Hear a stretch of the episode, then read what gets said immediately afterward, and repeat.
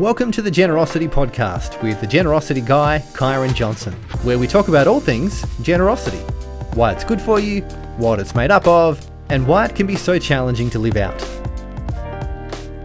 What gets you up in the morning? The excitement of a new day? The sound of children destroying things? Or the desire for caffeine? Perhaps all of the above.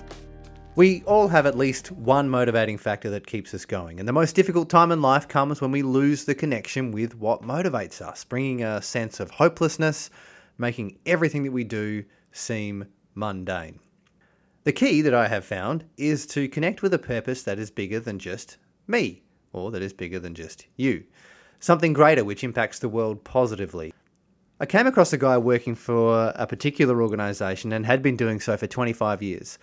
Recently, this business partnered with a group who were freeing slaves in Cambodia. They are literally putting money into making the world a better place and creating a purpose that is bigger than themselves. Now, this guy said, For 25 years, I never told anyone where I worked. Now, I'll tell everyone. I'm so proud of what we do.